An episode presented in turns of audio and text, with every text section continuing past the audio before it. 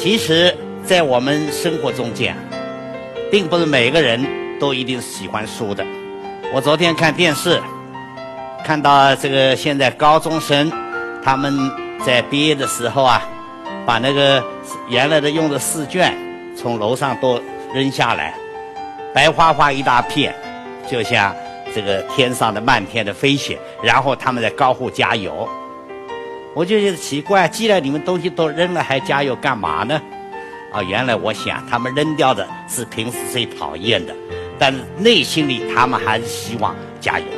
也许有同学说，我就是毕业以后就要完了，不再做任何的研究，也不需要再求什么知了。好，即使这样的话，我想你也离不开读书。其实读书是很好玩的，对吧？如果你有这个兴趣的话，你以前在学校阶段你读书，必定是要有一定的目的，也许都带有功利的成分。那么现在你毕业了，你的读书可以你成为人生的乐趣，你可以排除一切功利。从这个目的出发，那我们毕业，并不是我们读书的宗旨，而是。一个新的阶段的开始。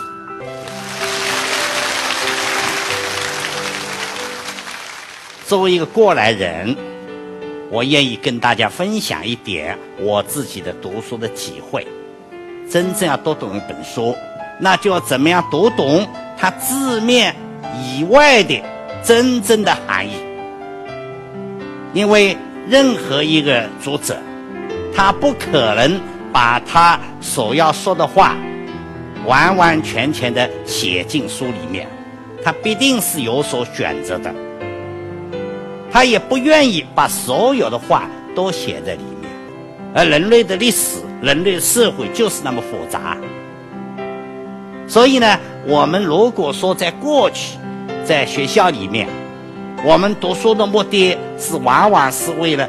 完成一篇论文或者做好一道习题，那我们从毕业以后开始，我想这些我们都不需要。我们是怎么样真正读懂书本，读懂文本，不仅知道它的字面，知道它的所表面表内容，而且深入的了解它的内涵。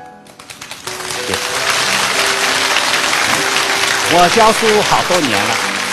我在教书的过程中间，以前都发现这样一个情况：有些学生在学校里是非常优秀的，啊，有的一直是共青团的干部，啊，或者学生会的干部，成绩都非常的好。呃，我们经常开玩笑，这个同学要找他缺点还真不容易。前面发展，球也打得不错，哎，但他往往到了社会，他并没有再走在前面。相反的，我们在学校里面，有的人比较调皮的啊，或者我们老师看不大上眼的，哎，过几年就做出一个什么突出成绩来了。这什么原因呢？我想一个很大的问题就是前面那位同学或者那一批同学，他们并没有真正的了解社会。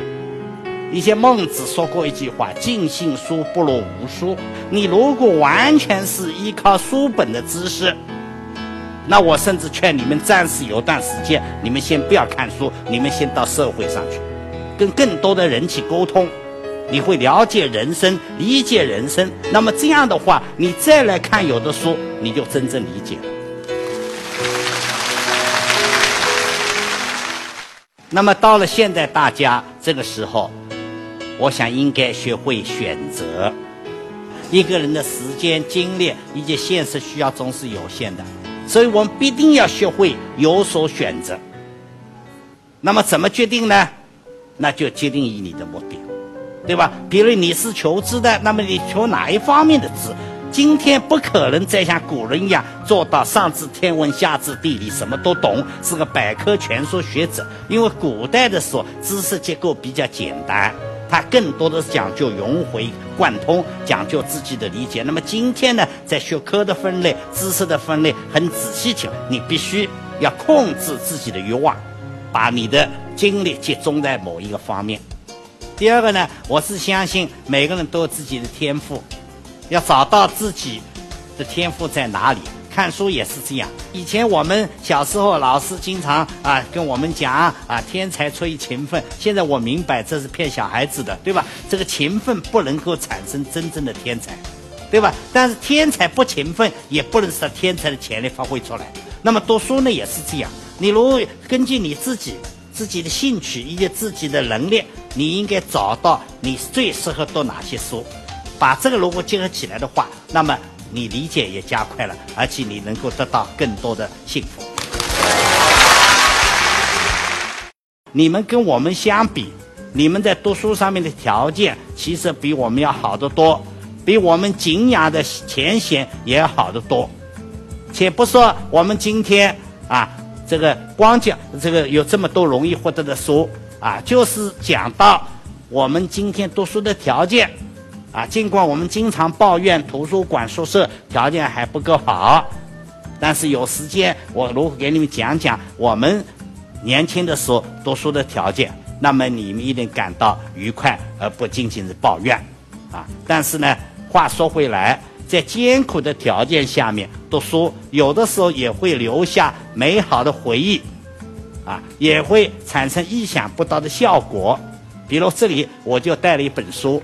六朝文集，啊，这本书哪里来的呢？是我在念高中的时候，我在地摊上看到的。当时这个代价也不小，啊，我记得大概要两块钱。大家不要说两块钱，当时我记得我们在高中时获的付的伙食费是八块钱一个月，啊，也就四分之一一个一个星期的伙食费，我就把它买来了。那么这本书大概听说现在拍卖价是多少呢？可能几万吧。对吧？但是更主要的是，这样一本书我一直带着，它给我带来乐趣，绝不是两块钱或者今天有多少万的代价所能替代的。我想这样的情况，也许各位也会碰到。所以正因为这样呢，我在结束我的讲话的时候，我要祝在座的各位读书没有毕业，我祝贺各位在今后。读书人生中间取得更大的愉快，取得更大的成绩，谢谢，谢谢，好，谢谢，谢谢。